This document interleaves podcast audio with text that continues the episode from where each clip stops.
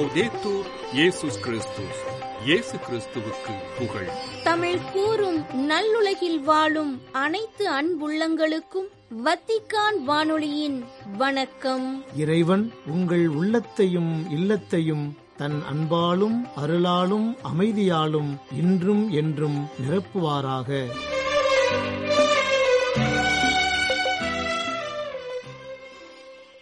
அன்பு நெஞ்சங்களே வத்திக்கான் வானொலி இன்று உங்களுக்கு வழங்கவிருப்பவை ஞாயிறு மறைவுரை சிந்தனை மற்றும் செய்திகள்.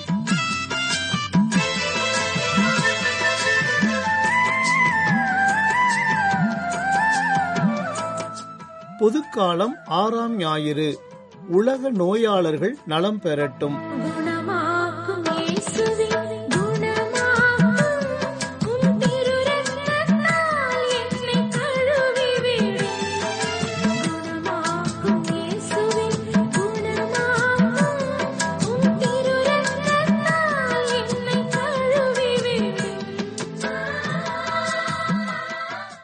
அன்பானவர்களே இன்று நாம் பொதுக்காலத்தின் ஆறாவது ஞாயிறை சிறப்பிக்கின்றோம். இன்றைய வாசகங்கள் நாம் உள்ளத்தளவிலும் உடலளவிலும் நலம் பெற வேண்டுமென அழைப்பு விடுக்கின்றன. இன்றைய முதல் மற்றும் மூன்றாம் வாசகத்தில் தொழுநோய் குறித்தும் அந்நோய் கொண்ட ஒருவர் நலம் பெறும் நிகழ்வு குறித்தும் நமக்கு எடுத்துரைக்கின்றன. இது குறித்து நமது தியான சிந்தனைகளை இன்னும் ஆழப்படுத்துவதற்கு முன்பாக இந்நோய் குறித்த ஒரு சில காரியங்களை தெரிந்து கொள்வோம். தொழுநோய் என்பது ஒரு தொற்று நோயாகும். இந்த நோய் கடுமையான தோல் அழற்சியை ஏற்படுத்துகிறது மற்றும் கை கால் சருமத்தின் இதர பகுதிகளிலும் நரம்புகளில் பாதிப்பை உண்டாக்குகிறது. தொழுநோய் பற்றிய பயத்தை உண்டாக்கும் பலவித கதைகள் நமது வரலாற்றில் கூறப்பட்டுள்ளது. நீண்ட நெடுங்காலமாக இந்த பாதிப்பு பல்வேறு எதிர்மறை களங்கத்துடன் மனித இனத்தை பயமுறுத்தி வருகிறது. தொழுநோயின் தாக்கம் மற்றும் அதன் விளைவுகள் ஒவ்வொரு கண்டத்திலும் உள்ள மனிதர்களையும் பெரிதும் பாதித்து வருகின்றன. சீனா எகிப்து மற்றும் இந்தியாவின் பண்டைய நாகரிகங்களில் தொழுநோய் என்பது மருந்து இல்லாத உரு சிதைக்கும் தொற்று நோயாக இருந்து வந்துள்ளது என்பதையும் வரலாற்று தரவுகள் நமக்கு தெரிவிக்கின்றன. உலக நலவாழ்வு நிறுவனத்தின் கணக்கெடுப்பின்படி உலகம் முழுவதும் உள்ள தொழுநோயாளர்களின் மொத்த எண்ணிக்கை ஒரு லட்சத்து எண்பதாயிரம் ஆகும்.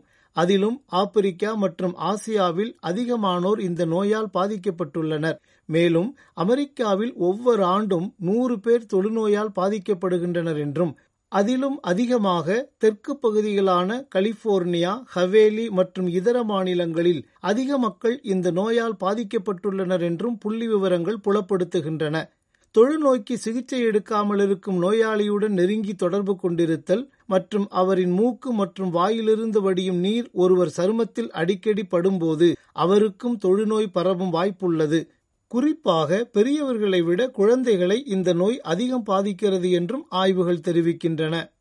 பிரியமானவர்களே இந்த தரவுகளை உள்ளத்தில் உள்வாங்கிக் கொண்டு இப்போது நமது மறைவுரை சிந்தனைகளை தொடர்வோம். இன்றைய முதல் வாசகம் லேவியர் நூலிலிருந்து எடுக்கப்பட்டுள்ளது. இந்நூலின் பதிமூன்று மற்றும் பதினான்காவது அதிகாரங்கள் முழுவதும் தொழுநோய் பற்றி கூறுகின்றது. பதிமூன்றாம் அதிகாரத்தில் தொழுநோய் பற்றிய சட்டங்கள் என்ற தலைப்பிலும் பதினான்காம் அதிகாரத்தில் தொழுநோய் கண்டபின் தூய்மை செய்தல் என்ற தலைப்பிலும் இந்நோய் பற்றி விரிவாக எடுத்துரைக்கப்பட்டுள்ளது. இன்று நமக்கு கொடுக்கப்பட்டுள்ள விவிலிய பகுதியை இப்போது வாசிப்போம். ஆண்டவர் மோசேயிடமும் ஆரோனிடமும் உரைத்தது. ஒருவர் உடலில் தோல் மீது தொழுநோய் போன்று ஏதேனும் தடிப்போ சொரிசிறங்கோ வெண்படலமோ தோன்ற அது தொழுநோய் என ஐயமுற்றால் அவர் குருவாகிய ஆரோனிடம் அல்லது குருக்களாகிய அவர் புதல்வரில் ஒருவரிடம் கொண்டு வரப்பட வேண்டும். அவர் தொழுநோயாளி அவர் தீட்டுள்ளவர் அவர் தீட்டுள்ளவர் என குரு அறிவிப்பார். ஏனெனில் நோய் அவர் தலையில் உள்ளது. தொழுநோயால் பாதிக்கப்பட்டவர் கிழிந்த உடை அணிந்து தலைவாராமல் மேலுதட்டை மறைத்து கொண்டும் தீட்டு தீட்டு என குரலெழுப்ப வேண்டும். நோயுள்ள நாளெல்லாம் அவர் தீட்டுள்ளவர். எனவே தீட்டுள்ள அவர் பாளையத்துக்கு வெளியே தனியாக குடியிருப்பார். இஸ்ரேல் மக்களின் காலத்தில் தொழுநோய் கொண்டவர்கள் பொதுவிடத்திற்கு வரும்போது தீட்டு தீட்டு என குரலெழுப்பி கத்திக்கொண்டே வர வேண்டும். அப்போதுதான் மற்றவர்கள் தீட்டுப்படாமல் ஒதுங்கிச் செல்லவும் இந்நோய் பரவாமல் தங்களை காத்து கொள்ளவும் முடியும். அது மட்டுமன்றி அவர்கள் கிழிந்த உடையணிந்து தலைவாராமல் மேலுதட்டை மறைத்து கொண்டு இந்த சப்தத்தை எழுப்ப வேண்டும் என்ற விதிகளை பார்க்கும்போது இந்த நோயின் கொடூரத்தையும் இந்நோய் கண்டவர்களின் வழிகளையும் நம்மால் புரிந்து கொள்ள முடிகின்றது. மேலும் தொழுநோயாளர்கள் அனைவரும் பாளையத்திற்கு புறம்பே தள்ளப்படுவர் அல்லது குடியிருக்க கட்டாயப்படுத்தப்படுவர். அத்துடன் நீண்டதொரு குச்சியின் முனையில் கட்டித் தொங்கவிடப்பட்ட பாத்திரத்தில் உணவு வைக்கப்பட்டு அவர்களுக்கு கொடுக்கப்படும். அதற்கு காரணம் அவர்கள் தீட்டானவர்கள் என்பது மட்டுமல்ல அந்த நோய் தங்களுக்கும் வந்துவிடக் கூடாது என்பதற்காகத்தான்.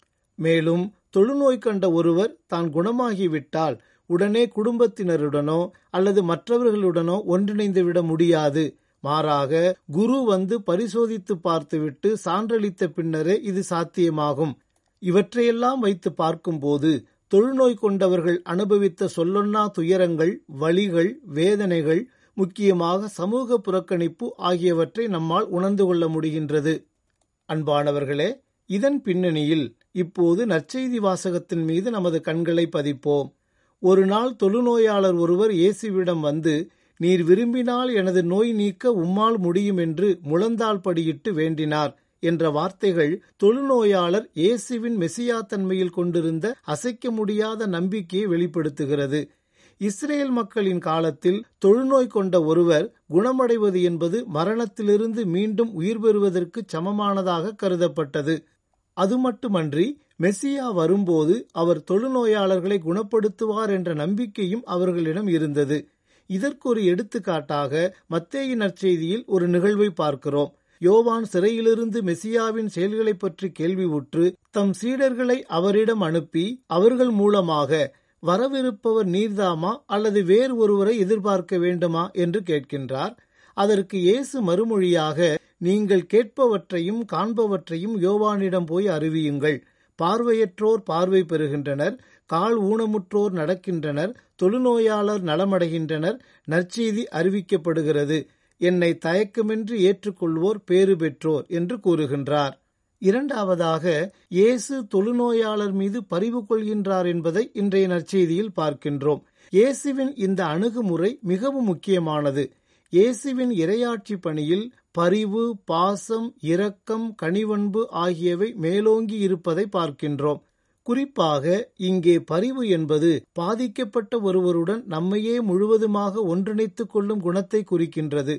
ஒருவர் தனது உள்ளார்ந்த தன்மையை வேறொருவருக்கு விட்டுக் கொடுத்தல் என்ற கருத்தைத்தான் இங்கு கையாளப்பட்டுள்ள கிரேக்க சொல் எடுத்து காட்டுகின்றது. மேலும் பரிவு என்பது வெறுமனே பரிவு என்று மட்டும் சொல்லாமல் இரக்கத்தையும் அதனுடன் சேர்த்தே பரிவிறக்கம் என்று கூறுகின்றோம்.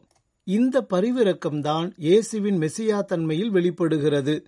அவர் கரையில் இறங்கிய போது பெருந்திரளான மக்களைக் கண்டார். அவர்கள் ஆயரில்லா ஆடுகளைப் போல் இருந்ததால் அவர்கள் மீது பரிவு கொண்டு அவர்களுக்கு பலவற்றை கற்பித்தார் என்றும் நாலாயிரம் பேருக்கு உணவளித்தல் நிகழ்வில் நான் இம்மக்கள் கூட்டத்தின் மீது பரிவு கொள்கின்றேன் என்றும் நையின் ஊர் கைம்பெண்ணின் இறந்த ஒரே மகனை உயிர்ப்பித்து தரும் நிகழ்வில் ஆண்டவர் அவர் மீது பரிவு கொண்டு அழாதீர் என்றார் என்றும் கூறும் நற்செய்தி பகுதிகள் இயேசுவிடம் மிகுந்த அளவில் பரிவிறக்கம் வெளிப்பட்டதற்கான சான்றுகளாக அமைகின்றன.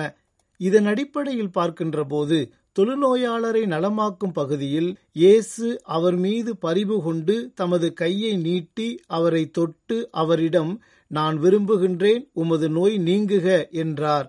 உடனே தொழுநோய் அவரை விட்டு நீங்க அவர் நலமடைந்தார் என்று வாசிக்கின்றோம்.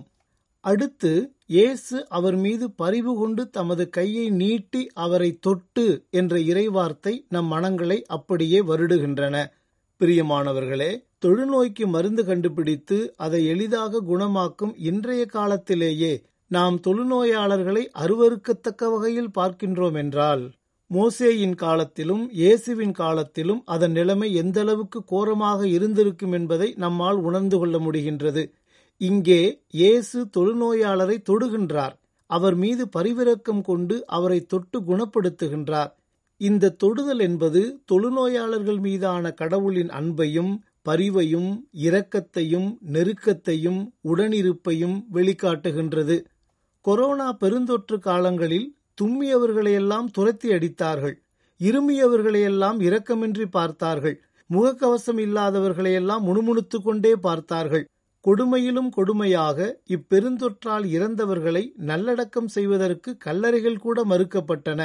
சென்னையில் இதற்காக ஒரு கலவரமே நடந்ததை பார்த்தோம். ஆனால் இவை அத்தனை கலைபரங்கள் மத்தியிலும் எத்தனையோ மருத்துவர்களும் செவிலியர்களும் தன்னார்வலர்களும் தங்கள் இன்னுயிரை பணயம் வைத்து கொரோனா தொற்று நோயாளர்களை தொட்டு தூக்கி அவர்களுக்கு பணிவிடை செய்தார்கள். இறந்தவர்களை இன்முகத்துடன் கொண்டு போய் அடக்கம் செய்தார்கள்.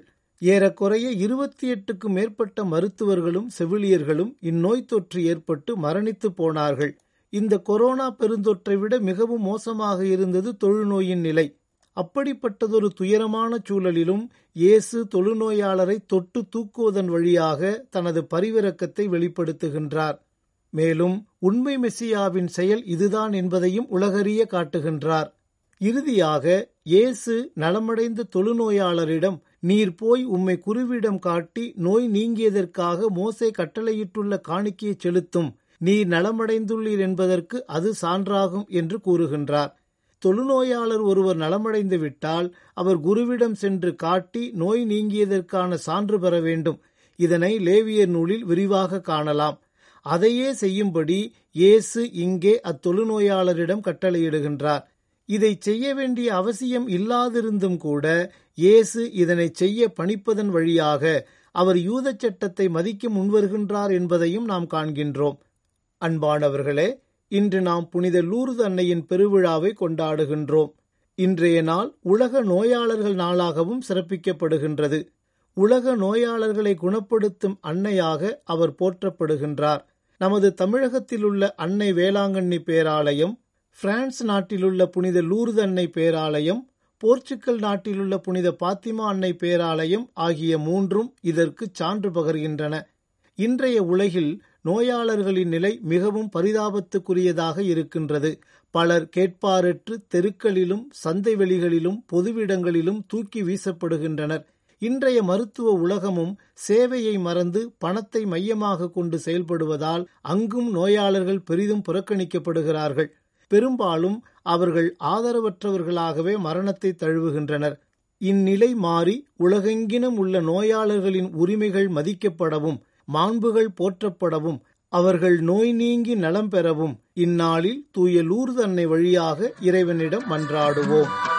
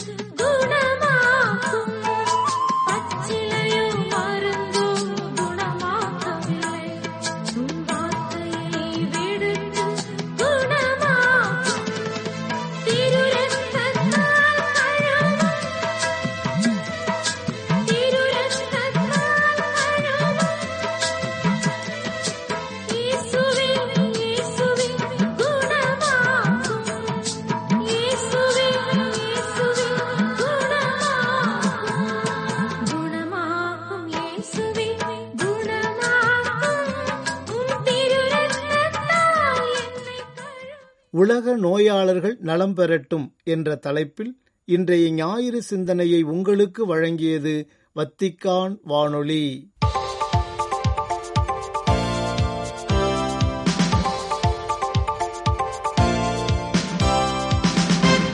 செய்திகள். கைவினைஞர்கள் கடவுளின் உடன் பணியாளர்கள் உலகை வெவ்வேறு கண்ணோட்டத்தில் பார்க்க அழைக்கப்படுபவர்கள் என்றும் கைவினை தொழில் புரிவோரின் செயல்பாடுகள் மனிதனின் அறிவாற்றலையும் படைப்பாற்றலையும் மேம்படுத்துகின்றன என்றும் எடுத்துரைத்தார் திருத்தந்தை பிரான்சிஸ். பிப்ரவரி பத்து சனிக்கிழமை வத்திகான் தூய ஆறாம் பவுல் அரங்கத்தில் இத்தாலியின் பல்வேறு இடங்களிலிருந்து வந்திருந்த கோன்ஃபர்டிஜனாத்தோ என்னும் கைவினை தொழில் புரிவோர் தொழில் முனைவோர் அமைப்பின் கூட்டமைப்பாளர்கள் ஏறக்குறைய ஐயாயிரம் பேரை சந்தித்தபோது இவ்வாறு கூறினார் திருத்தந்தை பிரான்சிஸ். கைவினைஞர்களின் கைகள் கண்கள் கால்கள் என உடலின் உறுப்புகளுடன் கைவினைச் செயல்கள் இணைக்கப்பட்டுள்ளன என்று கூறிய திருத்தந்தை பிரான்சிஸ் அவர்கள் கடவுளின் படைப்பு வேலைகளில் பங்கேற்க வைக்கும் கைவினைஞர்களின் கைகளானது திறமை இதயத்தின் ஆர்வம் மனதின் யோசனைகள் போன்றவற்றை எவ்வாறு ஒன்றிணைப்பது என்பதை அறியும் படைப்பு திறனை செயல்படுத்துகின்றன என்றும் கூறினார். குயவன் கையில் உள்ள களிமண்ணைப் போல் இஸ்ரேல் வீட்டாரே நீங்கள் என் கையில் இருக்கின்றீர்கள் என்ற எரேமியா இறைவாக்கினரின் வார்த்தைகளை சுட்டிக்காட்டிய திருத்தந்தை அவர்கள் கடவுளின் உடன் பணியாளர்களாக பலவற்றை எவ்வாறு உருவாக்குவது என்பதை கைவினை தொழில் புரிவோரின் கைகள் நன்கு அறியும் என்றும் கூறினார். பொது நன்மைக்காக உழைக்கும் பணியாளர்கள் அனைவரும் மனித குலத்திற்கான நல்ல பணியாளர்கள். சமூகத்தில் அமைதியை உருவாக்குபவர்கள் என அழைக்கப்படுகின்றார்கள் என்றும் தேவையில் இருப்பவர்கள் பாதிக்கப்பட்டவர்கள் என அனைவரையும் காக்கும் பொறுப்பு கொண்டவர்கள் என்றும் எடுத்துரைத்தார் திருத்தந்தை பிரான்சிஸ்.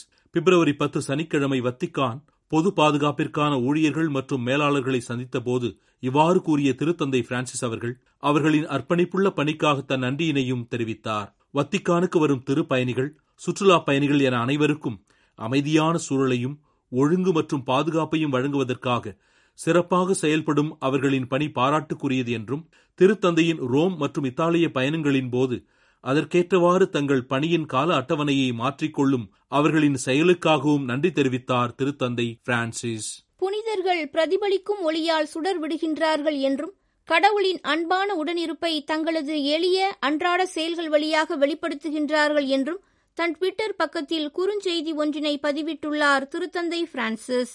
பிப்ரவரி பத்து சனிக்கிழமை தூய ஸ்கொலாஸ்டிகா எனும் இத்தாலி நாட்டு புனிதரின் நினைவு நாளை திரு அவை சிறப்பிக்கும் வேளையில் ஹேஷ்டாக் புனிதர்கள் என்ற தலைப்பில் இவ்வாறு தனது கருத்துக்களை குறுஞ்செய்தியாக பதிவிட்டுள்ளார் திருத்தந்தை பிரான்சிஸ். முடியாதவற்றை முடித்து காட்டும் ஆற்றல் கொண்ட இறைவனின் அன்பு பிரசன்னத்தை தங்களது எளிய அன்றாட செயல்கள் வழியாக புனிதர்கள் எடுத்துரைக்கின்றனர். சுடர்விடும் ஒளி போன்று பிரகாசிக்கின்றனர் என்பதை திருத்தந்தையின் ட்விட்டர் குறுஞ்செய்தி உணர்த்துவதாகும். மேலும் நமீபியா முன்னாள் குடியரசுத் தலைவர் திரு ஹேஜ் ஜெங்கோப் அவர்களின் இறப்பிற்கு தனது ஆழ்ந்த இரங்கலையும் ஜெபத்தையும் தெரிவித்து திருத்தந்தை பிரான்சிஸ் அவர்கள் இரங்கல் தந்தி ஒன்றினை அனுப்பியுள்ளார். நாட்டின் பொதுவான நலனை மட்டுமே எப்போதும் தங்கள் இலக்காக கொண்டு இந்திய அரசியல் தலைவர்கள் அர்ப்பணிப்புடன் செயல்பட வேண்டும் என்றும் இந்திய அரசியலமைப்பு சட்டங்களுக்கு ஏற்றவாறு நீதி நேர்மை சுதந்திரம் சமத்துவம் சகோதரத்துவம் ஆகியவற்றுக்கு முழு அர்ப்பணிப்புடன் செயல்பட வேண்டும் என்றும் வலியுறுத்தியுள்ளனர். இந்திய லத்தீன் சீரோ மலபார் மற்றும் மலங்கரா தலத்திரு அவை ஆயர்கள். பிப்ரவரி மாதத்தின் முதல் வாரத்தில் இந்தியாவின் பெங்களூருவில் நடந்த இந்திய லத்தீன் சீரோ மலபார் மற்றும் மலங்கரா தலத்திரு அவை ஆயர்கள் கூட்டத்தின் போது இவ்வாறு தங்களது கருத்துக்களை ஆயர்கள் வெளியிட்டுள்ளதாக பீத்தேஸ் என்னும் கத்தோலிக்க செய்தி நிறுவனம் அறிவித்துள்ளது. இக்கூட்டத்தில் ஏறக்குறைய நூற்றி எழுபது ஆயர்கள் கலந்து கொண்டனர். கடந்த பத்தாண்டுகளில் இந்தியாவில் மகத்தான முன்னேற்றங்கள் இருந்தாலும் இந்த வளர்ச்சியின் பாதையானது கிராமப்புறங்களில் வறுமை நிலையில் வாழும் மக்களையும் உள்ளடக்கியதாக இருந்திருக்க வேண்டும் என்றும் தேசிய ஒருமைப்பாட்டை பேணுதல் ஜனநாயக அமைப்புகளை பாதுகாத்தல் போன்றவை மிக முக்கியமானது என்றும் வலியுறுத்தியுள்ளனர் ஆயர்கள். நைஜீரியாவில் உள்ள கிறிஸ்தவ சமூகங்களுக்கு எதிரான குற்றங்கள் அனைத்தும் பொறுப்பற்றவையாக இருப்பதை இனியும் பொறுத்துக்கொள்ளக்கூடாது என்றும் திட்டமிட்ட முறையில் துன்புறுத்தப்படும் கிறிஸ்தவ சமூகங்கள் மற்றும் அங்கு வாழும் குடிமக்களை பாதுகாக்கும் பொறுப்பு நைஜீரிய அரசாங்கத்திற்கு உள்ளது என்றும் தெரிவித்துள்ளார் அருள்பணி மானுவேல் பாரியோஸ் பிரிட்டோ. அண்மையில் நடந்த ஐரோப்பிய ஒன்றிய ஆயர் பேரவையின் கூட்டத்தில் பகிரப்பட்ட கருத்துக்களை எடுத்துரைத்து நைஜீரியாவில் உள்ள கிறிஸ்தவர்களின் பாதுகாப்பு குறித்து இவ்வாறு கூறியுள்ளார். அதன் பொதுச் செயலாளர் அருள்பணி மானுவேல் பேரியோஸ் பிரிட்டோ. நைஜீரியாவில் உள்ள அனைத்து குடிமக்களின் பாதுகாப்பை உறுதி செய்யவும் அதன் சட்டத்திற்கு இணங்க வலுவான நடவடிக்கைகளை எடுக்கவும் தூதரக வழிகளை பயன்படுத்தவும் ஐரோப்பிய ஒன்றியத்திற்கு அழைப்பு விடுத்துள்ளது ஐரோப்பிய ஒன்றிய ஆயர் பேரவை. நேயர்களே இத்துடன் வத்திக்கான் வானொலியின் தமிழ்ச் சேவை நிறைவு பெறுகின்றது. தொடர்வது அதன் மலையாள நிகழ்ச்சிகள். உங்கள் செவி மடுத்தலுக்கு நன்றி. வணக்கம். வணக்கம்.